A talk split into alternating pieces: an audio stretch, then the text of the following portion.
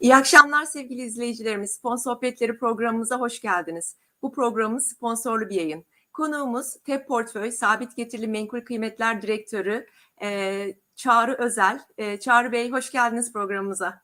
Hoş bulduk Serra Hanım. E, nasılsınız öncelikle? Çok hareketli günler yaşıyoruz. Umarız Evet. yolunda gidiyordur her şey. Her şey yolunda. Oldukça hareketli günler yani. Zaten hani herkes fark ediyordur. Ama yani şimdiye kadar iyi gidiyor diyebiliriz. E, peki Çağrı Bey, e, biraz e, TEP Portföy'den, TEP Portföy'ün fonlarından konuşmak istiyoruz bu akşam. E, bize e, TEP Portföy'ün e, yönetim stratejilerinden, e, kendinizden e, de kısaca olmak üzere biraz bahsedebilir misiniz izleyicilerimiz için? Tabii ki. Yani ben kendimden başlayayım. Ben e, bundan önce yine yabancı ortaklı bir portföy yönetim şirketinde 15 yıl kadar çalıştım. 2016'da TEP Portföy'e geçtim. TEP Portföy'de de sabit getirili menkul kıymetlerden sorumlu direktör olarak çalışmaktayım. Yani sabit getirili menkul kıymetler de aslında hani yatırım fonlarının ağırlık bir kısmını oluşturan işte likit fonlardan, tahvil bono fonlarına, eurobond fonlarına hatta altın fonlarına kadar yayılan bir alan. Ee, TEP portföye gelecek olursak, TEP portföy Türkiye Ekonomi Bankası'nın bir iştiraki. 2000'li yıllarda kuruldu. Doğal olarak hani, e, Türkiye Ekonomi Bankası'nın fonlarını yönetmek için kurulmuş bir kuruluş. Ee, 2005 yılında BNP Türkiye Ekonomi Bankası'na ortak olduğu zaman TEP portföyü de ortak oldu. O yıldan itibaren de TEP portföy yabancı ortaklı bir portföy yönetim şirketi olarak hayatına devam ediyor. 2010 yılında yine BNP'nin Fortis'le birleşmesinin bir sonucu olarak Türkiye'de de TEP portföyü Fortis portföyüyle birleşti. 2019 yılında da e, TEP portföy ING portföyüyle birleşti. Aslında birkaç tane farklı portföy yönetim şirketinin birleşmesiyle bugünlere gelen bir portföy yönetim şirketi. Biz şu anda e, üç tane farklı bankanın fonlarını yönetiyoruz. Kurucusu olduğumuz üç tane farklı bankaya ait fonlar var. E, aynı zamanda da iki tane de emeklilik şirketinin fonlarını yönetiyoruz. Yani yatırım fonları tarafına bakacak olursak e, 28 tane farklı yatırım fonu yönetiyoruz. Bunların toplam büyüklüğü 8 milyardan biraz daha fazla. E, emeklilik tarafında da 39 tane farklı emeklilik fonu yönetiyoruz. Bunların toplam büyüklüğü 13 milyardan daha fazla. Yani toplamda 22 milyar kadar Türkiye'deki fon yönettiğimiz büyüklük var. Bunun dışında yani yabancı ortaklı bir portföy yönetim şirketi olduğumuz için e, yurt dışında da BNP'nin e, aslında accountları 3 tane fonunu Türkiye tarafını yönetiyoruz. İki tanesi zaten Türkiye'ye dedicated fonlar. Bunlardan bir tanesi Japonya, bir tanesi de Lüksemburg'da kurulu fonlar. Bunların Türkiye hisse senetlerine sadece Türkiye hisse senetlerine yatırım yapıyor. E, bunların Türkiye tarafını biz yönetiyoruz. Bunun dışında da İskandinavya'daki bir fona da Türkiye'deki yatırımlarıyla ilgili danışmanlık veriyoruz. Aslında kısaca TEP ve biz bu şekilde anlatabilirim. E, aynı zamanda özel portföy yönetimi e, de yapıyor musunuz? Evet yapıyoruz. Ha, ondan bahsetmeyi unuttum. Biz hem kurumlara hem de bireylere özel portföy yönetimi yapıyoruz. Ağırlıklı olarak da kurumlar tarafında o tarafta da oldukça hani başarılı giden bir şey var, line var. E, peki tabii serbest fonlar da var değil mi? Az evvel saydığınız fonlar arasında serbest fonları da söyleyebilir miyiz? Yoksa onlar da ayrıca hani Yok, kategorize mi? serbest fonlarda bu demin söylediğim 28 tane yatırım fonunun e, içinde. Peki ben şimdi biraz e, fonlarla ilgili sorular da izleyicilerimizden gelmeye başlıyor yavaş yavaş. Ben öncelikle e, fon sepeti fonlarınızdan başlamak istiyorum. E, burada bir e, sürdürülebilirlik e, fon sepeti fonunuz var. Aslında yeni kurduğunuz bir fon. TCF kodlu fon. E, oldukça yeni. Elimizde 3 aylık verisi var. E, ben Tefas'tan baktığımda 3 ayda %44'lük bir getiri görüyorum. E, doğru zannederim. Biraz bu fonu anlatabilir misiniz? Yani sürdürülebilirlik temasına yatırım yapan bir fon. E, ama Türkiye'deki e, hisse senetlerinden mi, yurt dışı da var mı içinde? Nasıl bir stratejisi var? Çok kısa isterseniz ben hani sürdürülebilirlik teması nedirle başlayayım. Çünkü hani sürdürülebilirlik dediği zaman herkesin kafasında bir e, fikir var aslında ama hani bu niye bir yatırım teması o konu biraz şey. Hani insanlara böyle sürdürülebilirlik dediğim zaman aslında üç tane temel ayağı var. İşte e, çevresel etkiler, sosyal etkiler ve kurumsal yönetim. Bunlardan hani herkesin ilk aklına gelen çevresel etkiler ve bu konuda da herkesin bir duyarlılığı var. Zaten içinde yaşadığımız iklim krizi, hani yaşanan e, aşırı hava olayları, küresel ısınma ve benzeri şeylerden dolayı hani insanları sorduğunuz zaman sürdürülebilirlik iyi bir şey midir dediğiniz zaman evet. Peki sürdürülebilirlik bir yatırım stratejisi midir tarafı biraz karışık aslında. Ben niye aslında bu temada bir fon kurduğumuzu ve yani bu sadece Türkiye'de değil aslında globalde çok ciddi gelen bir tema. Niye böyle bir şeye dönüştüğünü aslında kısaca anlatayım. Zaten niye bu fon kurulduğunu ve içeriğini de daha iyi anlatmış olacağız. Şimdi yatırım dünyasında belli temalar oluyor. Mesela bundan önceki 20 yıl boyunca hani teknoloji teması vardı. Hala da devam ediyor. Şimdi sürdürülebilirlik teması son işte 5-6 yıl aslında çok kökeni daha eski ama son 5-6 yıldır çok gündemde olan bir tema. Yani bunun da temel sebebi şu. e, çok ciddi e, bir küresel ısınma problemi yaşıyoruz ve bununla ilgili bir aksiyon alınması gerekiyor ve bu aksiyona özel şirketlerin de dahil edilmesi gerekiyor. Bunun için de ağırlıklı olarak kamu tarafından gelen bir irade var ve bu irade bu sürdürülebilirlik temasına uyum sağlamayan şirketleri cezalandırıcı, sağlayan şirketleri de ödüllendirici bir tarafta yol alıyor. Yani çok basit olarak an- hani çok yeni bir örnek mesela. Ee, Glasgow'da daha yeni iklim zirvesi yapıldı. Orada biliyorsunuz işte hani yıllık işte bir buçuk puan kadar sıcaklığın yükselişini engel oraya kadar bir limit koyalım. Bundan daha fazla en, sıcaklık yükselmesini engelleyelim. Küresel ısınma ile ilgili belli bir e, yol alalım şeklinde gelen. Bundan önce de biliyorsunuz Paris İklim Anlaşması vardı. Bunlara da artık büyük ülkeler bir anlaşmaya varmış durumdalar. Yani özellikle bu kömür kullanımı, enerjinin kömürden elde edilmesi konusunda e, yavaş yavaş hani böyle bir karbon vergileri veya atıyorum bu çevresel sorunlara dikkat etmeyen ülkelerden yapacakları ithalatları engelleme, bunları bir kota koyma veya işte bununla ilgili bir borsa oluşturulması gibi bir şey var. Karbon sertifikalarının el değiştirmesi gibi bir e, durum var. Bu tema başladı ve devam ediyor. Ve bunu biz şeyden de görüyoruz. Mesela Türkiye'de tabii ki bu kadar bir ayrım yoktu ama bunu ilk hani başlayan yerlerden birisi yine finansal piyasanın en güçlü olduğu Amerika'da oldu. Eee, sürdürülebilirlik endekslerine baktığın zaman normal endekslerden çok daha iyi perform etmeye başladılar. Bunun iki sebebi var. Birincisi normal endeksin içinde buna uyum sağlayamayan şirketlerin önüne çok ciddi engeller konulmaya başladı.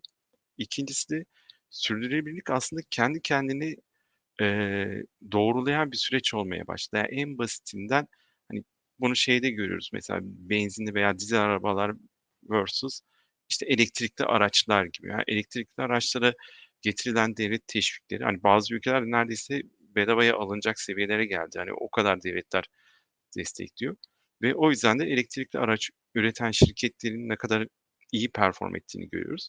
Buna mukabil eski teknolojide kalan şirketlerin ne kadar büyük problem yaşadığını görüyoruz. Hani Avrupa'da belli şehirlere dizel araç e, sokulmuyor, belli bir şeyden sonra alınmaması isteniyor. Hani bu temayı yakalayabilen şirketler aslında yakalayamayan şirketlerden daha hızlı büyüyorlar ve daha çok gelir elde ediyorlar. Biraz yani dünyanın gitmeye çalıştığı nokta bu. Hani bu kömür santralleri için de benzer bir durum var. Güneş enerji santrallerinin teşvikler var. Kömür santrallerinin kapatılmasını istiyorlar. Bu en son mesela Glasgow'da da Hindistan çok ciddi engel olmasaydı muhtemelen kömür santralleriyle ilgili bir şey çıkacaktı. Ama yani bir risk var. Sürdürülebilirlik temasına uygun olmayan şirketlerde çok büyük bir problem var. Uygun olan şirketlerin de önü açık gibi duruyor. Bu da bize aslında temel yatırım temamızı oluşturuyor. Yani bizim sürdürülebilirlik fonumuz hem Türkiye'den hem de yurt dışından e, sürdürülebilirlik endeksine yatırım yapan bir fon. E, bu bir fon sepeti fonu. İçinde %80 borsa yatırım fonları ya da yatırım fonları bu konudaki sürdürülebilirlik temasına yatırım yapan fonlar var.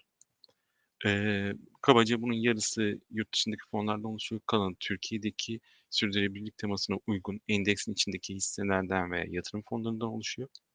Ve e, bu yurt dışındaki fonların seçiminde de aslında bizim orada şansımız var. Çünkü biz hani tek tek hisse seçmiyoruz. Bu konudaki borsa yatırım fonlarına yatırım yapıyoruz. Bunun da şöyle bir iyiliği var. Borsa yatırım fonuna yatırım yaptığınız zaman hani tek bir hisse seçip ki yurt dışındaki bütün hisseleri de takip etmeniz de çok zor. onun performansına bağlı kalmıyorsunuz. Aslında o endeksi takip eden bir yapınız var ve bu borsa yatırım fonunu da seçerken de yani bizim BNP işte yabancı ortağımız aslında onlardan destek alıyoruz. Yani onların as BNP'nin globalde çok önem verdiği bir tema, çok ciddi yatırım yaptığı bir tema ve çok ciddi know-how'unun olduğu bir tema. Biz yani onların ortağı olduğumuz için bu know-how'dan çok rahat yararlanıyoruz. Ve bu da özellikle bize borsa yatırım fonlarının seçiminde de fayda sağlıyor. Evet. Peki bu e, BYF'ler eşit ağırlıklı olarak mı konuyor yoksa burada hani farklı bir e, varlık dağılımı yani bir optimizasyon yapıyor musunuz? Değiştiriyor musunuz dönem dönem? E, yapıyoruz. Hepsi hani eşit ağırlıklı olarak konulmuyor. E, yine yurt dışı için şeyden gelen, BNP'den gelen e, feedbackler doğrultusunda bunlar değişiyor. Gerçi fon yine olduğu için hani bununla ilgili örnekleri veremeyeceğim size çünkü zaten 3 aydır hani yavaş yavaş portföy oluşuyor ve Evet, doğru. Bizi Aha. sevindiren nokta da gerçekten yatırımcılardan beklediğimizin üstünde talep gören bir fon oldu. Biz hani Türkiye'de bu kadar iyi anlatılabileceğini hani biraz zaman Hı. alacağını tahmin ediyorduk. Performansı gördükten sonra olacağını zannediyorduk ama yani bizim beklentilerimizin de üstünde bir şey Üzerinde oldu ve yani biz mesela hani kurum olarak soracak olursanız hani en önem verdiğiniz tema hangisidir diye muhtemelen sürdürülebilirlik bizim şu anda kurum olarak en önem verdiğimiz tema olacak Tamam, düşünüyorum. Evet, en yeni fonlarınızdan. Yücel Bey de sürdürülebilirlikle ilgili bir yorum yapmış. Onun da bu konuda e, sürdürülebilirlikle ilgili geçtiğimiz aylarda çektiği videoları vardı YouTube kanalında. Diyor ki sürdürülebilirlik fonu yatırımcılara sunulmuş en isabetli, en uzun vadeli bakış gerektiren fonlardan biri. Çok kapsamlı bir konu ve toplam kalkınmanın bir sembolü. Vade uzun ancak tema çok güçlü demiş Yücel Bey. Böyle bir yorum yapmış. Çok teşekkür ediyoruz Yücel Bey. Sağ olun. Ee, şimdi tabii sürdürülebilirlikle alakalı değil ama Adem Malak'ta e, Metaverse içeriğine yatırım yapan fonlar var mı e, acaba diye sormuş. E, yani Çok kısa cevap vereyim. Böyle- tabii. Benim bildiğim kadarıyla yok yani o spesifikte yatırım yapan hani şu an aklıma bir şey gelmiyor açıkçası. bakmak lazım belki fonların Bakmak içeriğine. lazım. Fon, evet, çünkü tek evet. tek fonların içeriğine bakmak lazım. Bakmak hangisinde var lazım. hangisinde yok diye. Evet. E, Adem Bey kaptı. E, e, ayda bir açıklanan portföy dağılım raporlarına bakabilirsiniz diye bilgi verelim size. Şimdi ben e, müsaadenizle Çağrı Bey e, diğer bir fon sepeti fonunuza geçmek istiyorum. İkinci fon sepeti fonu. Bu da gene yeni bir fon. E, TJF gibi TJI kodlu fonunuz. E, ikinci fon sepeti fonu acaba hani bu fonun özelliği nedir? Ee, bu bizim normal e, çoklu varlık fonlarımıza benzer yönetilen bir fon sepeti fonu. Şimdi şöyle başlayayım. Ee, bunun arkasında bir algoritma var. Bu da aslında bir şey. Hani ne derler getirdiğimiz yeniliklerden biri sürdürülebilirlik gibi. Yani dünyada baktığın zaman bir robot teması var biliyorsunuz. Bu algoritmayla yönetilen fonlar. İşte hani insan unsuru çok olmasın. Fonlar belli bir algoritmayla varlık dağılımına karar versin diye. Biz tam böyle yapmadık. Bunun arkasında bir algoritma var. Ee, ve hani varlık sınıflarının birbirlerine korelasyonu şu anda bulundukları seviyeler, işte şu anki volatilitelerini göre biz aslında bir risk birim değeri esan ediyoruz. Hani bu fonun hangi risk seviyesinde olması gerektiğini söylüyoruz. Algoritma bize bir varlık dağılımı veriyor.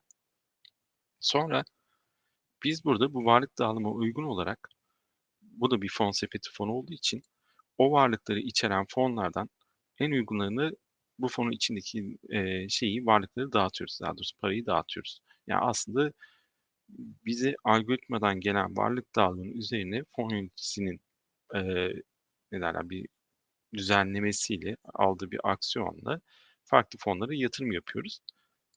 Yani bu da değişik bir ürün. Yani bu da yeni çıktığı için hani böyle çok geçmiş performansı yok ama kurulduğundan beri yine iyi getiren bir dağılım. Ee, bizim hani bu fondan önce de çok ciddi bir çoklu varlık strateji fonlarında şeyimiz vardı. Yani iyi bir track record'umuz vardı. Oldukça iyi bir e, getiriler sağlayan fonlar oldular. Bu fonun hem bizdeki bu know-how üzerine de bir algoritmik e, dağılımla beraber giden bir fon oldu. Bir de üstüne tabii biliyorsunuz bu yıl sonuna kadar fon sepeti fonlarında aldığınız zaman stopaj sıfır. Hani bir vergi avantajı da var.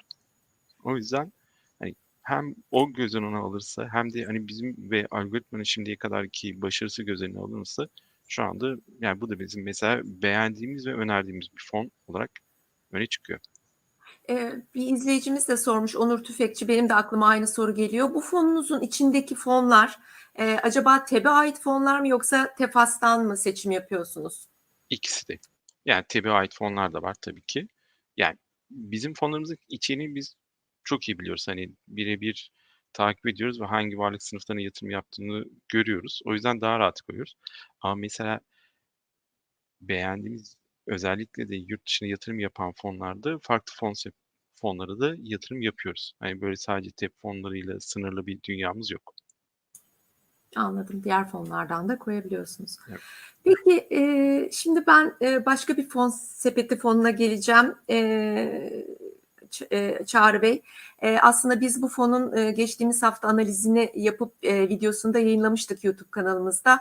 E, şimdi arkadaşlarım e, bu videomuzun da linkini geçecekler. İzleyicilerimiz programımızdan sonra TFF'nin yani Amerika Teknoloji Yabancı BYF Fon Sepeti fonu, e, TEP portföyün fonu. E, bu fonun analizini de gene e, YouTube kanalımızdan izleyebilirler. Aynı zamanda geçen haftaki haftalık bültenimizde de yine e, daha güncel verilerle bir analizini yapmıştık tekrar fonun, TFF'nin. Bunu da isterseniz haftalık fon bültenimizden okuyabilirsiniz sevgili izleyicilerimiz.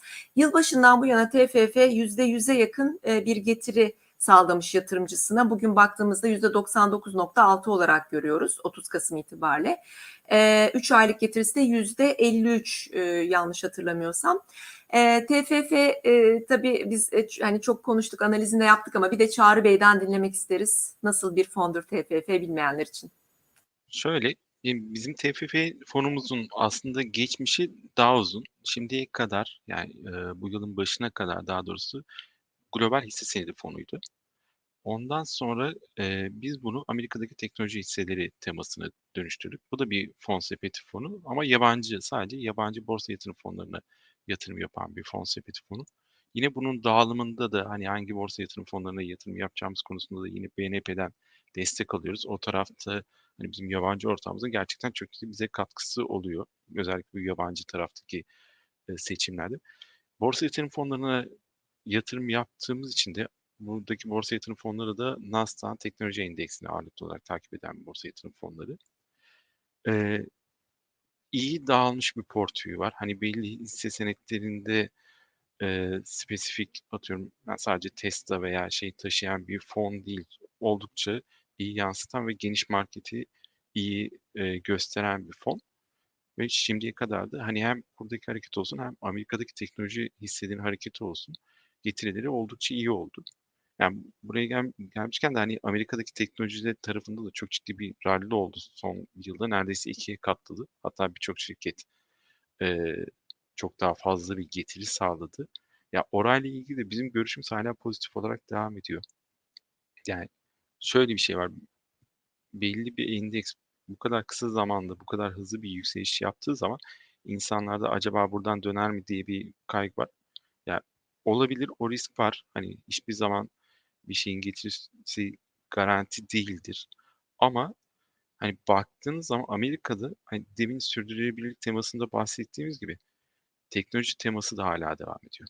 Yani özellikle bu korona döneminde teknoloji şirketlerinin ne kadar iyi perform ettiği aslında hayatımıza ne kadar çok girdiğini de görmüş olduk.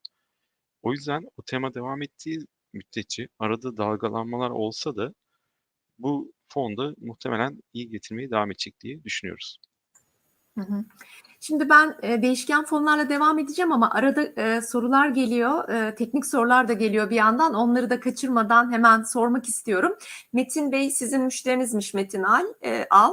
E, fiyatı 466 lira olan TKM fonunuzu ne zaman bölmeyi düşünüyorsunuz? Bir fon için bir adedi çok pahalı değil mi e, diye sormuş Metin Bey'in bir isteği evet, var. Evet pahalı. Biz de bölmeyi. Yani elimizden geldiğince hızlı bölmek istiyoruz. Onu söyleyeyim ama belli bir e, teknik arka tarafta IT'sel tarafı halletmemiz gerekiyor. Yoksa evet bir fon için fiyatının pahalı olduğunu biliyoruz ve bölmeyi de düşünüyoruz. Yani burada evet. hani teknik tarafı halleder halletmez de ilgili başvuruları yapıp halletmeyi düşünüyoruz. Hı hı. Tamam. Eee, bir de, eee, gene bir izleyicimiz, eee, Volkan Yalçın'ın bir sorusu var. Arada onu da sormak istiyorum kaçırmadan. Eurobond fonlarıyla ilgili bir soru sormuş zannediyorum. Elinde Eurobond fonu var Volkan Bey'in. Şu an satmak için uygun mu? CDS'ler düşmüyor, 510'lara çıktı ama, eee, dolar yükseliyor. Daha da yükseleceğini düşünürsek nasıl hareket etmeliyiz diye sormuş. Güzel. Bizim masa tarafından yönetilen bir fona gelmiş olduk böylece. Eee, ya Eurobond fonlarını biz beğeniyoruz. CDS'in son dönemde yükseldiğinde farkındayız. Hani, eee, 400'lerden şu anda 500'lerin üzerine geldi. Hatta 530'ları gördü bugün. Yani biraz rahatsız edici seviyelere de gelmiş durumda ama, eee, Eurobond fonlarında şunu hep söylüyoruz. Yani Türkiye'nin Eurobond'larını ödememesi gibi bir şey söz konusu olmadığı için yabancıların Türkiye'ye bakışı değiştiği zaman bazen Eurobond'lar ve CDS olmaması gereken seviyelere kadar yükseliyor. Şimdi bunu hep ben şeyde bizim hani network'ümüzde konuştuğumuzda da söylüyorum. Türkiye'nin şu anda CDS'ine baktığım zaman yani Ukrayna, Kongo gibi ülkelerin seviyesinde hatta bazılarını geçmiş durumda. Yani burası Türkiye'nin seviyesi değil. Yani Türkiye'nin risk priminin biraz olması gerekenden yüksek fiyatlıyor. Bunun bize sağladığı fayda? Eurobond fonlarının içinde taşıdıkları Eurobond'ların şu anda faizleri çok yüksek. Yani Türkiye'nin hazinesinin işte 2 yıllık, 3 yıllık Eurobond'larına yatırım yaptığınız zaman şu anda %5'ler civarında dolar faizi elde ediyorsunuz. Ki 2 yıllık, 3 yıllık Eurobond'lar da yani bayağı böyle öngörülebilir bir gelecek. 2024'lerden bahsediyorum. 2023-2024'lerden bahsediyorum. Yani şurada bir ay sonra 2022'ye gireceğiz. Hani bakacak olursak bu kadar kısa vadede bu kadar yüksek dolar faizi veren fonlarda bence kalınması gerekir. Hatta yani varsa eğer elinizde bir döviz birikiminiz varsa da bence bir kısmını bu seviyelerden Eurobond fonlarına koymanız gerekir. Benim tabii şahsi görüşüm. Ama ben şey diyeyim yani Türkiye daha önceden de işte Brunson krizinde falan da bu CDS seviyelerini görmüştü. Ve oralardan alan insanlar gerçekten çok ciddi para kazandı. O yüzden ben şey e, bu taraflarda Eurobondlar içinde pozitifim. Yani Türkiye'nin de bence yanlış fiyatlanıyor. Bu yanlış fiyatlamada hani bir ayda mı düzelir, üç ayda mı düzelir bilmiyorum ama yani tarih gösterdi ki bir ara düzeliyor. Evet. Peki e, Çağrı Bey yine TFF ile ilgili birkaç soru var. Aslında vergi anlamında sorular bunlar. Tekin Of da TFF'de bir fon sepeti fonu olarak stopajdan muaf mı demiş. Mustafa Yüzügüleç de TFF'yi tanımlarken keşke yabancı ifadesi içinde olmasaydı da stopajdan muaf kalsaydık. Örnek OJT demiş. E, stopaj var maalesef. Evet. Yani zaten bir izleyicimizin sorusunu diğer izleyicimiz cevaplamış oldu. Evet yabancı bir borsa yatırım fonu olduğu için %10 stopaja tabi. E, yabancı ifadesini kaldıramıyoruz çünkü sadece yabancı borsa yatırım fonlarına yatırım yapıyor. Şimdi biz bunu kaldırırsak e, içine yerli şeyleri de koymamız gerekiyor. Borsa yatırım fonlarını da koymamız gerekiyor. Yani vergiden kaçalım derken içindeki dağılımı değiştirmiş oluyoruz. Yani bu fonun teması Amerikan teknolojisi olduğu için sadece Amerikan teknolojisi borsa yatırım fonlarına yatırım yapıyor. Maalesef evet yabancı fon e, adında olduğu için %10 stopaj var. Ama yani getiri o kadar iyi ki zaten %10 stopaj aslında böyle bir getiriyi kaçırmaya değmez yani bence. Hani bu temaya inanıyorsanız bence alabilirsiniz. Yani %10 stopaj zaten kazancınız üzerinden ödüyorsunuz. Kazanç üzerinden evet. Bir de Cemil Aslan yabancı hisse senedi fonlarında örneğin yarın açıklanacak fiyat bugün açıklanan Merkez Bankası döviz alış kurundan mı hesaplanıyor demiş. Yabancı yani fonların içindeki döviz varlıklar bugünkü Merkez Bankası kurundan hesaplanıyor. Şey yapıyor. Yani bu hani hisse senedi veya Eurobond fark etmiyor. Orada çünkü belli bir hani herkesin güvenebileceği, üzerinde mutabık kaldığı ve resmi bir kanaldan yayınlanan bir kur belirlenmesi gerekiyor. O yüzden de hani altın fonları olsun, Eurobond fonları olsun, yabancı hisse senedi fonları olsun değerlemede Merkez Bankası kuru kullanılıyor. Ee, bu bazen hani kurdaki hareketleri yansıtmayabiliyor. Biz bunu altın fonlarında çok alıyoruz. Hani atıyorum kur akşam üzeri çok yükseldiyse o Merkez Bankası kuru biraz geride kalıyor ama onu da bir gün sonra adjust ediyor. Çünkü diğer türlü elimizde böyle resmi bir kur olmadığı için aslında Yani merkezden Bunu almak zorundayız yani. Evet. Döviz alış kurunu kullanıyoruz değil mi Çağrı Bey? Döviz alış. O fonun iç tüzüğüne bakabilirsiniz. Genellikle döviz Hı hı. alış kuru kullanılıyor. Bazı fonlarda Hı. alış satış ortalaması da olabilir ama alış kuru Evet. kullanılıyor normal. Evet. Peki e, ben şimdi diğer e, bir fonunuza geçmek istiyorum. E, TE3 kodlu bir fon bu. E, Mutlak getiri hedefli diyor. E, İzleyicilerimize biraz anlatır mısınız? Ne demektir mutlak getiri hedefli fon? Ne yapar bu fon? Çok güzel. Ya bu aslında bizim hani şimdiye kadar da bahsettiğim şimdiye kadar da çok iyi eee, bir geçmişi olan e, çoklu varlık fonlarımızdan birisi. Aslında da hani bu temada ilk kurduğumuz ve uzun zamandır da böyle bir geçmişi olan fonumuz.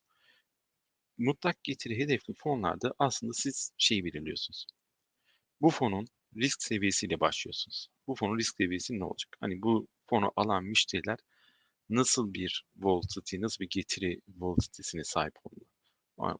Başlangıç noktamız burası. T3 yani risk seviyesi olarak 3'e denk gelen bir fon. Aslında oldukça e, muhafazakar yönetilen bir fon. Hedefi de belirli bir periyotta, yani bu belirli bir periyot, yani normalde biz hani 3 ay ve üzeri diyoruz. Mevduat gibi alternatiflerden daha iyi bir getiri sağlaması. Bunu sağlarken de T3'ün eli serbest. Hani tahvil bonoya da yatırım yapabilir, hisse senedinde de yatırım yapabilir, Eurobond'lara da yatırım yapabilir. Veya hani bir fırsat görürse future'larda da bir işlem yapabilir. Ama tek dikkat edilmesi gereken şey bu işlemleri yaparken müşteriye çok ciddi bir fiyat volatilitesi yaşatmamak. Hani T3'te de bizim mesela hani kendimize örnek olarak aldığımız çünkü hani 3 risk seviyesine bir sürü fon girebilir. Farklı farklı şey de girebilir ama biz hani şey diyoruz hani haftalıkta eksi getirecek kadar bir risk olmasın bu fon içinde. O yüzden de yani çok tabii ki ekstrem durumlarda olabilir. Türkiye bu yani fiyat volatilitenin çok yüksek olduğu bir ülke. Ama normalde normal giden bir süreçte T3 ya belli bir riskle ve bu yani böyle çok da ciddi yüksek olmayan 3 seviyesinde olan bir riskle mevduatın üzerinde getiri sağlayan bir fon. Şimdiye kadar da hani kurulduğundan beri bunu sağladı. Ara ara 2 aylık, 3 aylık periyotlarda Türkiye'de hisse senedinde veya dövizde hiçbir hareket olmayan dönemlerde mevduatın gerisinde de kalabiliyor. Ama eğer müşteriler sebat ederlerse fonun içinde Türkiye biliyorsunuz hiçbir zaman böyle her şeyin sakin olduğu bir dönem olmuyor. Yani Norveç gibi devam edemiyoruz maalesef. Bir şekilde bir volatility oluyor piyasalarımızda ve T3 bundan yararlanarak tekrar mevduattan yüksek getiriyi elde etmeyi başarıyor.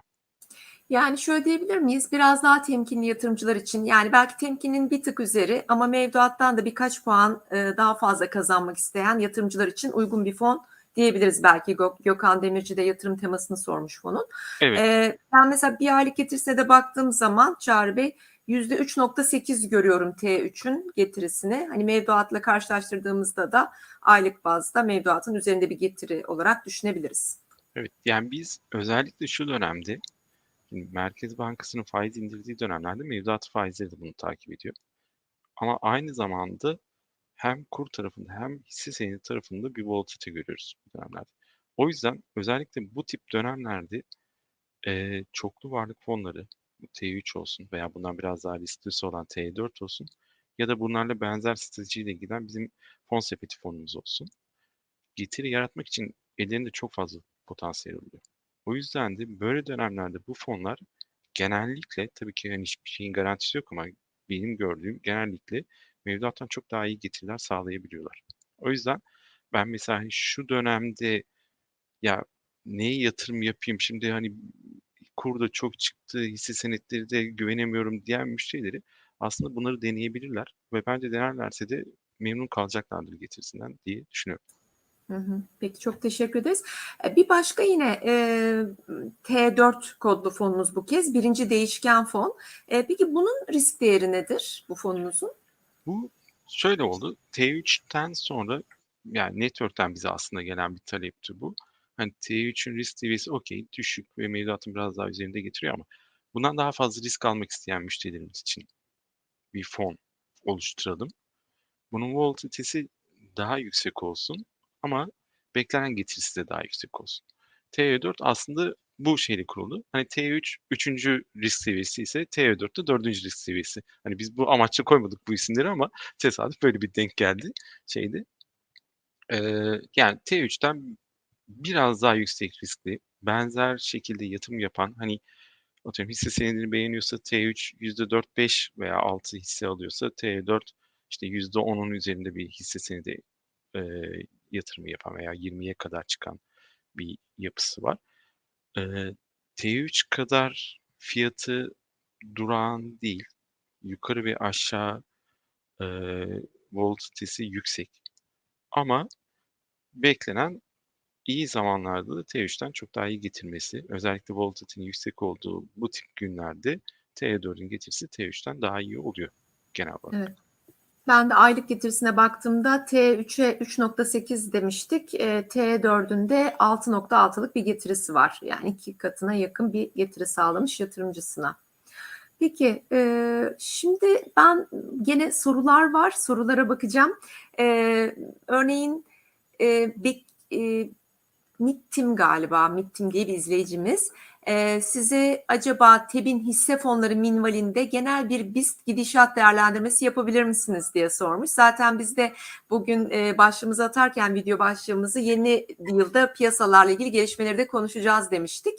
Ee, biraz hani siz e, BIST ile ilgili neler düşünüyorsunuz önümüzdeki iki aylık, üç aylık dönemde? E, biraz bunları paylaşırsanız seviniriz. Söyleyeyim. Eee Şimdi hisse senedi hani benim masamın şey değil ama overall bizim görüşümüz nedir ve biz hisse senedine nasıl bakıyoruz da aslında başlayayım o daha doğru olacak.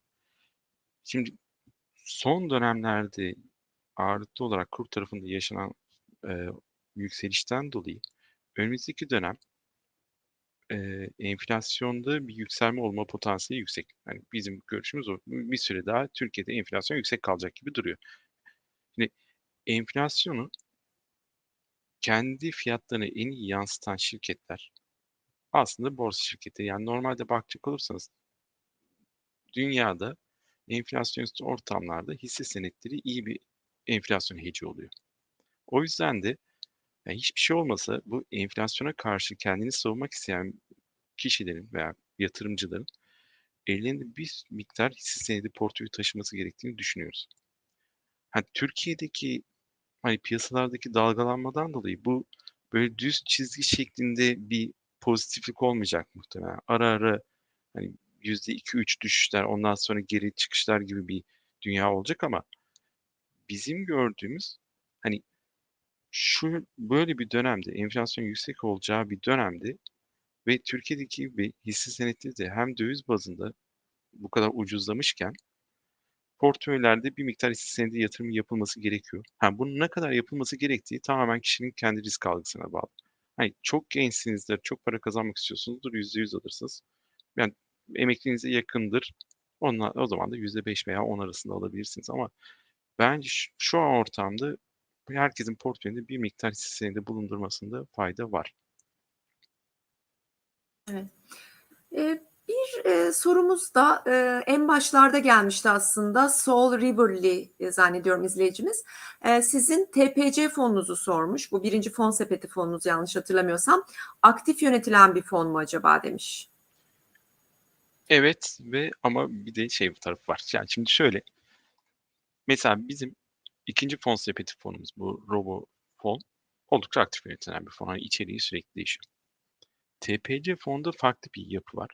TPC fonun yarısı, TPC de fon sepeti fonu bu arada sadece yatırım fonlarını, borsa yatırım fonlarına yatırım yapıyor. Ee, bizim T3, T4 gibi e, mutlak getiri hedefli fonlara yatırım yapıyor. Yani fonun yarısı o an mevduatı geçmeye çalışan ve bizim e, objektif kriterlerimize göre volatilitesi ve getirisi uygun ayarlanmış olan fonlara yatırım yapıyor. Ve bu fonlarda belirli periyotlarla gözden geçiriliyor ve değiştiriliyor. Hani aktif yönetiliyor mu? Yarısı e, şeyde mutlak getirili fonlarda olması gerekiyor. Bu pasif bir strateji. Ama bu mutlak getirili tarafın içindeki fonlar sürekli gözden geçirip değiştiriliyor ve bu sadece TEB'in fonları değil aslında çok fazla sayıda portföy yönetim şirketinin fonlarından oluşan bir sepet oluşuyor burada.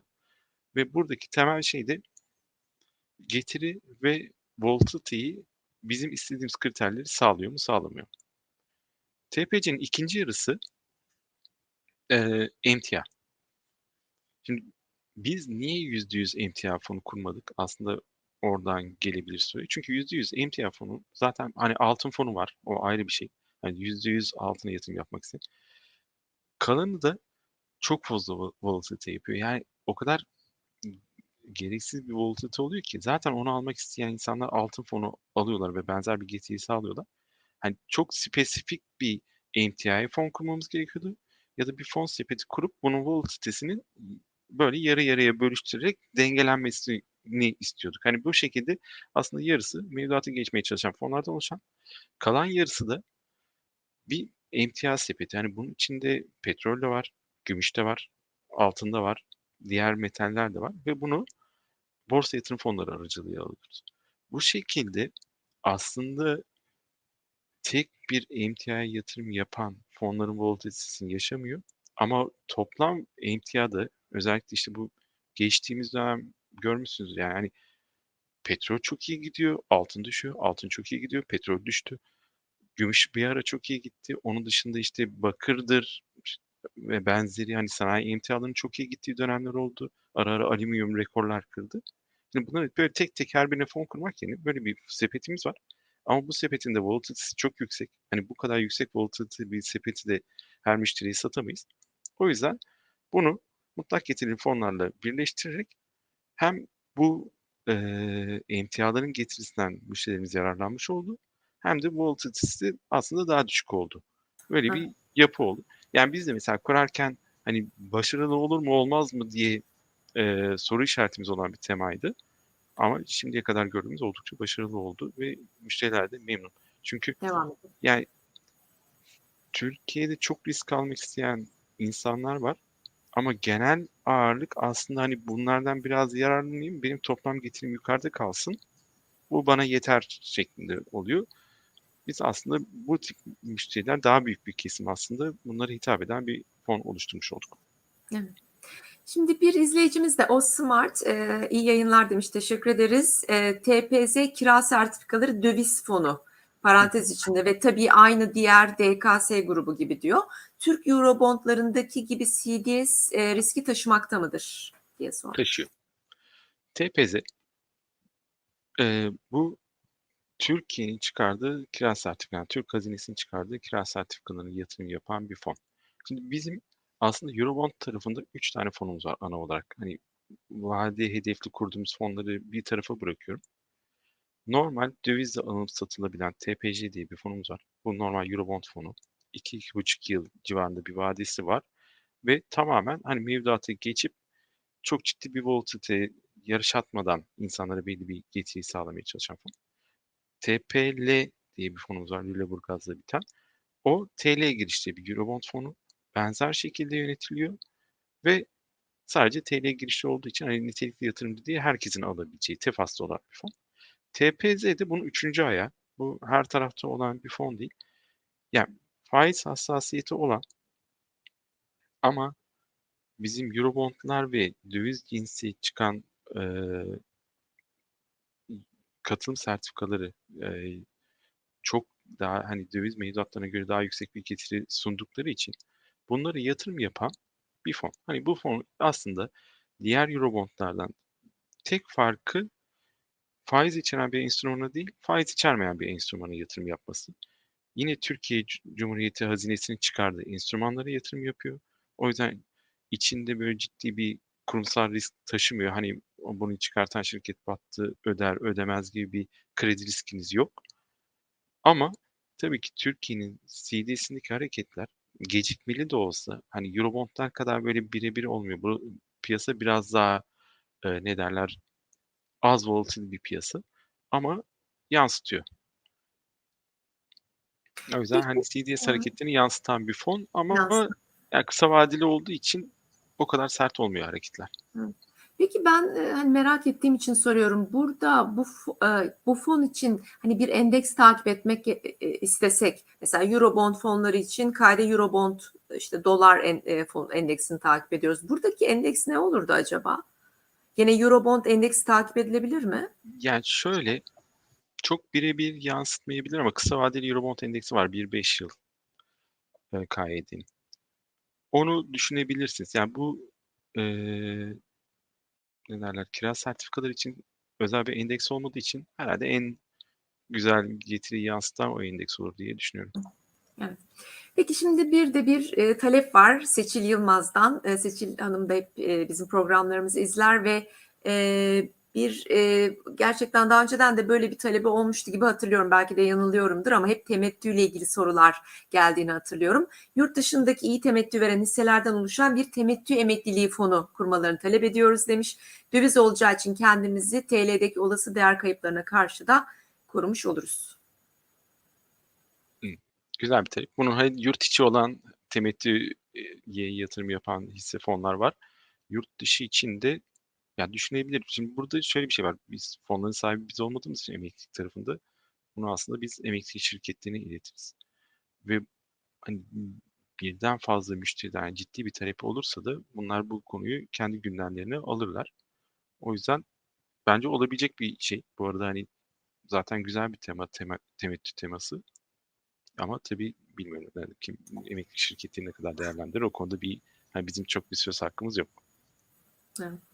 Belki talep olarak e, talep olursa iletebilir tabii ki. Evet. E, ben şimdi bir tane de bir e, serbest fonumuz var. Bunda birkaç izleyicimiz sormuş. Gene o Smart sormuş. E, Can, Caner Bey, Caner Çolak sormuş. E, TPP e, pusula e, serbest fonunuz. Caner Bey diyor ki e, bu serbest fonunuzu da acaba kısaca anlatabilir mi Çağrı Bey? Tefası açık olan serbest fonlardan içerik ve yönetim modeli açısından kısaca bir değerlendirmesini alabilirsem çok seviniriz demiş. Şimdi demin çoklu varlık fonlarını söylerken T3, T4'ü şey diyorduk yani baştan bir risk değeri belirliyoruz. Hani T3'te daha düşük bir risk değeri veriyorduk. T4'te daha yüksek bir risk değeri veriyorduk. TPP bu risk değerinin en yüksek verdiğimiz fon. Yani aslında çok fazla volatility ile ilgili bir kıstas koymadık. Bu da neye yol açtı? Bizim o an piyasada iyi olacağını düşündüğümüz herhangi bir varlık sınıfına çok ciddi ölçüde yatırım yapan, gerekirse bunun için leverage alan bir fon ortaya çıktı. Şimdi bu risk seviyesinde bir fonda bir de hani belli yatırım fonlarının tabi olduğu kıstaslara da tabi olmaması gerekiyor. Hani o 5-40 kralları falan. Çünkü o, o zaman elini kolunu bağlayan bir durum oluyor. O yüzden de serbest fon olarak kurduk. Aslında serbest fon olarak kurmamızın da şöyle bir iyiliği oldu. Bunun riskini bilen nitelikli yatırımcılar alıyor. Ama TL bir fon olduğu için ve şimdiye kadar da getirileri çok iyi olduğu için buna hani gerçekten tefastan da talep geliyor ciddi miktarda. O yüzden de biz bunu TEFAS'a da açtık son dönemde. Yani TPP aslında TEP portföyün kabaca piyasada iyi olacağını düşündüğü yerleri yatırım yapan ama hiçbir zaman tek bir varlık sınıfına %100 yatırım yapmayan, yine bir belli bir dengeyi koruyan bir fon. Şimdiye kadar da açıkçası hani bizim piyasayı okumamız da iyi olduğu için de getirileri de oldukça iyi oldu. Yani son iki yıldır biz, iki, iki buçuk yıldır biz bunu bu şekilde yönetiyoruz. Ve iki, iki buçuk yıldır da oldukça iyi getirileri sahip bu fon. Peki. Ee, yine aynı şekilde Caner Bey de sormuştu. Onun sorusunda yanıtı olmuş oldu zannediyorum. Çok teşekkür ederiz. Ee, Adem Güngör'ün bir sorusu var. Olası yurt içi yurt dışı hisse senetlerinde sert düşüşler olursa ne kadarlık bir düşüş beklerler? Yani yurt için, için ne kadar, yurt dışı için ne kadar? bir düşüş beklersiniz. Çünkü uzun zamandır bu konuşuluyor. Hep bir balon var patladı patlayacak falan. Dolayısıyla hep izleyicilerimizden de bu tür sorular alıyoruz açıkçası. Ya ben hani yine birebir benim uzmanlık alanım olmayan ama hani TEB'in kabaca TEB portföyün aslında hani biz aramızda ne düşünüyoruzu e, söyleyeyim. Şimdi yurt içi hisse senetleriyle ilgili şunu kabul etmek lazım ki Türkiye'deki şirketler olması gereken değerin altında işlem görüyor. Yani fiyatları ucuz. Yani bunu da en basit nereden anlıyoruz? Yani o gün BBVA Garanti Bankası'nı hani kalan şeylerin çağrı yaptığı zaman o anki piyasa değerinin oldukça yukarısında bir yerden çağrı yaptı. Hani Şey olarak da bakacak olursanız, hani global peer'larıyla değerlendirecek olursanız Türkiye'deki sanayi şirketleri de bankalar da özellikle de bankalar hani bu fiyata, bu çarpana dünyada çok fazla bir şey bulamıyorsunuz. Eee, yatırım teması bulamıyorsunuz. Ha şu anda Türkiye biraz global temada gözden düştüğü için fiyatlamalar kötü. Ama yani bir an herhangi bir sebepten dolayı iyileştiği zaman da bu fiyatlamaların ne kadar hızlı yükseldiğini de yaşadık. Yani son 10 yılda bunların sürekli bir boom bust cycle'ımız var. O yüzden hani ne kadar düşer sorusu açık konuşayım bilemiyorum. Hani çünkü nasıl bir şey yaşayacağımızı da bilmiyorum. Hani Türkiye'de hayat bize neyi gösterecek bilemediğim için. Ama düştüğü yerde kalıcı olmayacağını tahmin ediyorum. Yani bana sorarsanız hani Türkiye hisse senetleri yarın %10 düşer mi? Olabilir hani bir şey ama düşüp orada kalır mı? Bence kalmaz. Yani bence Türkiye senetleri bu seviyelerden ucuz ve hani potansiyel olarak bir yıl sonra da biz hani böyle bir şey yaptığımız zaman da bu seviyelerde anlamlı bir şekilde yukarıda olmasını da ben beklerim. Hı hı. Global olarak bir balon var mı yok mu sorusuna cevabımız bizce balon yok. Çünkü korona dünyasından çıktık ve özellikle Amerika tarafında büyümeler çok iyi gidiyor. Amerika'da büyüme iyi gittiği zaman da aslında bu bütün dünyaya yansıyor. Ha belki Avrupa biraz sıkıntılı olabilir ama bu dünyada şirketlerin PE'lerine baktığımız zaman hani yükselen fiyatla beraber aslında karlılıklarının da arttığını görüyoruz. Ama ara ara balon olan şirketler var mı? Var. Yani olması gereken ederin çok üstüne gitmiş. Hani böyle bir tema olduğu için, herkes konuştuğu için aşırı pahalı şirketler var mı? Var.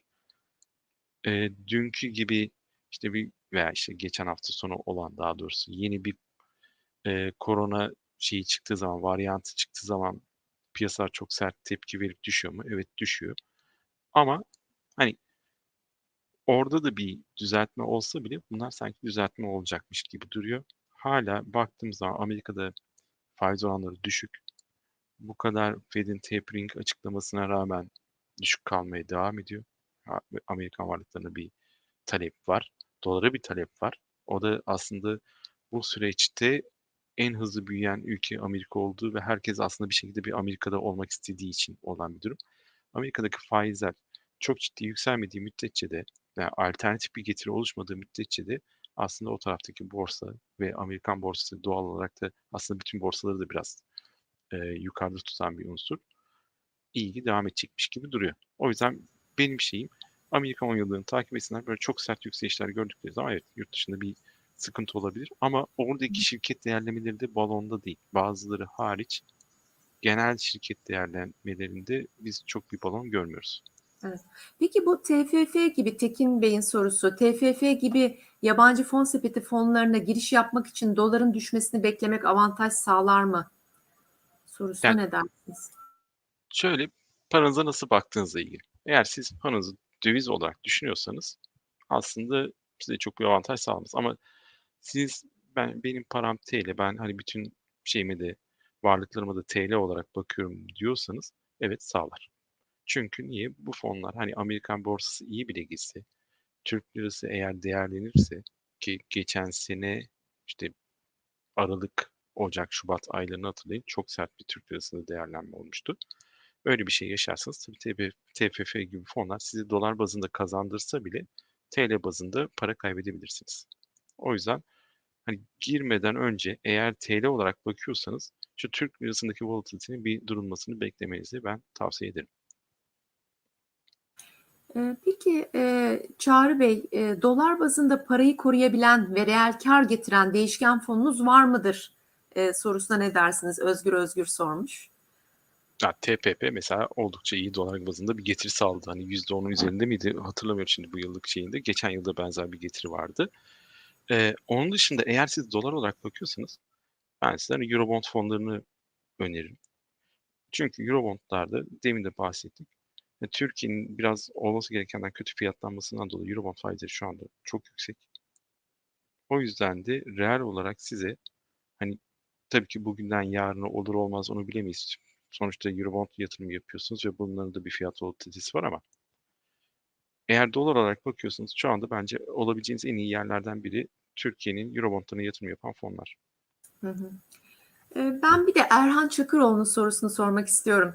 Ee, TL'de kalan yatırımcılar için orta vadede önereceğiniz e, yatırım portföy stratejisi ne olur diye sormuş. Yani burada belki hani risk profiline göre bir temkinli bir de agresif olan bir yatırımcı için iki ayrı model portföy söyleyebiliriz. Ne dersiniz? Olur. Yani bu soru bu arada herkesten geliyor bu aralar. En sık sorulan soru. Çünkü hani şey olmuyor. Şimdi eee, bence temel dikkat edilmesi gereken şey varlık dağılımı yapılması. Yani tek bir varlığa bu saatten sonra Türkiye'de yatırım yapılmaz. Çünkü gerçekten her varlıktaki bu fiyat volatilitesi çok artmış durumda. O yüzden hani çok çıktı daha çıkacak diye dolar alınmaz bence. Çünkü çok hızlı bir şekilde geri çekilebilir. O tarafta şeyi unutmamak lazım. Yani bundan 2-3 ay önce bizim dolar kurumuz 8'ler seviyesinde. Şimdi 13'lerden bahsediyoruz. Yani bu kadar hızlı çıkmış bir şeyi böyle heyecana kapılıp almamak lazım. Aynı şekilde mesela hisse senedinde de çok ciddi bir volatilite var. Onu da %100 hisse senedi de zor. Hani ben almazdım açıkçası. O yüzden en güzeli varlık dağılımı yapan fonlar. Hani risk seviyesine göre ben şu anda mesela benim arkadaşlarım da bana sordukları zaman hepsine onu söylüyorum. Eurobond, hisse ve tahvilde dağılım yapan, güvendiğiniz yatırım fonlarına yatırım yapın. Bana soracak olursanız ben mesela hani çok risk averse bir insansam, çok defansifsem böyle o zaman bizim mesela ikinci fon sepeti fonumu alırdım. TJ'yi. Çünkü onda vergi avantajı da var. Üstelik de hem arkasında bir algoritma var hem biz tekrar o algoritma üzerinden geçiyoruz. Bir varlık dağılımı yapılıyor. İçinde hem döviz hem hisse senedi var. Bunlardan birisi kötü gitse öbürü onu toparlar. Bir şekilde bize doğru düzgün bir getiri sağlar en azından sağlama potansiyeli yüksek. Bunu eğer uzun vadeli bir portföy olarak bakıyorsanız kesinlikle içine de bir miktar sürdürülebilirlik fonu koyardım. Yani sürdürülebilirlik fonunda atıyorum %5, 10 artık risk seviyenize göre sürdürülebilirlik fonu koymanızı ben tavsiye ederim. Çünkü bugünden yarına olur bilmiyorum, bir yıl sonra olur bilmiyorum ama bu tema dünyada var, gelişiyor ve gelişecek. Bu temanın bir şekilde %5'inizde veya %10'unuzda içinde olmanızda fayda var. O yüzden ben ağırlıklı olarak yani %80-90 bir fon sepeti fonunu önerirdim. Bunun üzerinde sürdürülebilirlikle e, eklenmesini tavsiye ederdim. Bu defansif yatırımcı için. Agresif yatırımcı için hani ben atıyorum 20'li yaşlardayım. Zaten çok fazla bir param yok. Ben tamamen getiriyor oynuyorum diyorsanız o zaman minimum %30 hisse senedi fonuna yatırım yapmanızı tavsiye ederim. Bunu karşılamak için de minimumda %30 Eurobond fonuna yatırım yapın. Yani hem hisse senedinde hem Eurobond tarafında bir şeyiniz olsun. Ee, ne derler riskiniz olsun. Bunların üzerine de Amerikan teknoloji teması hala devam ediyor. %20 Amerikan teknoloji fonu alabilirsiniz. %20 de sürdürülebilirlik fonu alabilirsiniz. Bu portföyün riski ve dalgalanması çok daha yüksek olur. Ama eğer bu temalar tutarsa o zaman muhtemelen hani diğer defansif portföyden çok daha iyi bir getiriye sahip olur diye düşünüyorum. Çok teşekkür ederiz Çağrı Bey. Ee, Gökçer Belgüsen'in bir sorusunu sormak istiyorum. Merkez Bankası bugün kura doğrudan müdahale etti ancak çok etkili olamadı. Kurda 14 lira üst limit gibi duruyor şimdilik. Döviz kurunda bir düzeltme bekliyor musunuz diye sormuş Gökçer Bey. Döviz kurunda bir düzeltme umuyorum. Hani umarım da böyle bir düzeltme olur. Yani şimdi şöyle bir şey var. Döviz kurundaki aslında temel hareket şundan başladı. Şu an yaşadığımız enflasyon altında TL reel faizi. Şimdi öyle olduğu zaman insanlar TL'de pek kalmak istememeye başladılar. Döviz kurunda ciddi bir düzeltme olması için tekrar bu TL'ye güvenin bir şekilde sağlanması gerekiyor. Bu da zorlu bir süreç. Yani hükümetin bu konuyla ilgili bir planı var. Bu planda yani önümüzdeki 2-3 ay, yani bu en azından cari açık tarafındaki sonuçlar görülene kadar belli bir volatility içeriyor. O yüzden bu dönemde ben döviz kuru için bir üst limit veya alt limit var diyemem. Ama döviz kurunun volatil olacağı kesin. Bir tek şeyi söylüyorum, hani, bu döviz alalım mı sorusu bu aralar çok geliyor. Hep aynı şeyi söylüyorum. Bu kur 3-4 ay önce 8'di. Tamam, bir negatif reel faiz veriyoruz ama çok ciddi bir şekilde bu fiyatlandı. O yüzden dikkatli olun diyorum. Yani mutlaka eğer bir dövizle ilgili yatırım yapacaksanız bunu hisse senediyle, Eurobond'la bir şeyle çeşitlendirin. Tek tarafta kalmayın. Çünkü gerçekten yani bu alınan ekonomik programın sonuçları görülene kadar ciddi bir volatility bizi bekliyor. Peki bu 16 Aralık'taki Merkez Bankası toplantısında faiz beklentiniz kurum olarak nedir? Can, Caner Çolak sormuş. Yani Evet. 100 bas puanlık bir indirim genelde piyasanın beklentisi. Sizde nasıl bir beklenti var? Bizde de benzer bir beklenti var. Yani bu aslında hani Merkez Bankası tarafından piyasaya verilen bir beklenti. Hani Merkez Bankası bu sürecin sonuna gelinmediğini söylediği için piyasa bekliyor. Yoksa hani en son yaşadığımız kur volatilitesi ve enflasyondaki şeyden dolayı normalde beklemiyordu. Hani insanlar hatta bazı yabancı kurumlar faiz artırımı da bekleyenler var arada. Ama biz de yani genele uyarak söylüyorum. Merkez Bankası bizi bu şekilde bir guide ettiği için evet 100 bas puan faiz indirimi bekliyoruz. Bir soru ıı, daha var. Ee, Serdar Candemir'in sorusu. Döviz ile alınan fon kurulacak mı? Herhalde TEFAS'tan alınan anlamında ve belki de hani serbest olmayan tarafta diğer yatırım fonlarında. şimdi dövizle alınan bir fon zaten serbest fon olarak kuruluyor. Serbest olmayıp dövizle alınan bir fon kuramıyoruz. Bizim TPC fonumuz var. Dövizle alınan. Eurobond fonu. Ee, onu da TEFAS'ı açmayı planlıyoruz. Onunla ilgili de IT geliştirmesini bekliyoruz açıkçası. Bizim de yani dövizle alınıp satılan bir Eurobond fonumuz olacak TEFAS'ta. O da çok uzun bir süre sürmeyecek. Yakın Aynı zamanda. şekilde bizim bu TPC fonumuz dolar Eurobondlarına yatırım yapıyor. Ee, Hı hı. bunun bir benzerini Euro Eurobondlarına yatırım yapan bir fon olarak da kurmayı planlıyoruz. Yani bu da gelecek fon olarak bir şey olacak. Ee, Peki e, Çağrı Bey gerçekten e, çok e, değerli katkılarda bulundunuz. Çok e, güzel önerilerde bulundunuz izleyicilerimiz için. Çok teşekkür ediyoruz. Ağzınıza Ben sağlık. teşekkür ederim. İyi ki katıldınız. Sağ olun. Çok teşekkür ederiz. Teşekkürler, sağ olun. Çok güzel bir yayındı. Ben teşekkür ederim bu program için. İnşallah bir başka yayında görüşmek üzere diyoruz. Sevgili izleyicilerimiz e, kendinize iyi bakın. Bol ve hayırlı kazançlar diliyoruz. Hoşçakalın. Teşekkürler. Sağ olun. Hoşçakalın Çağrı.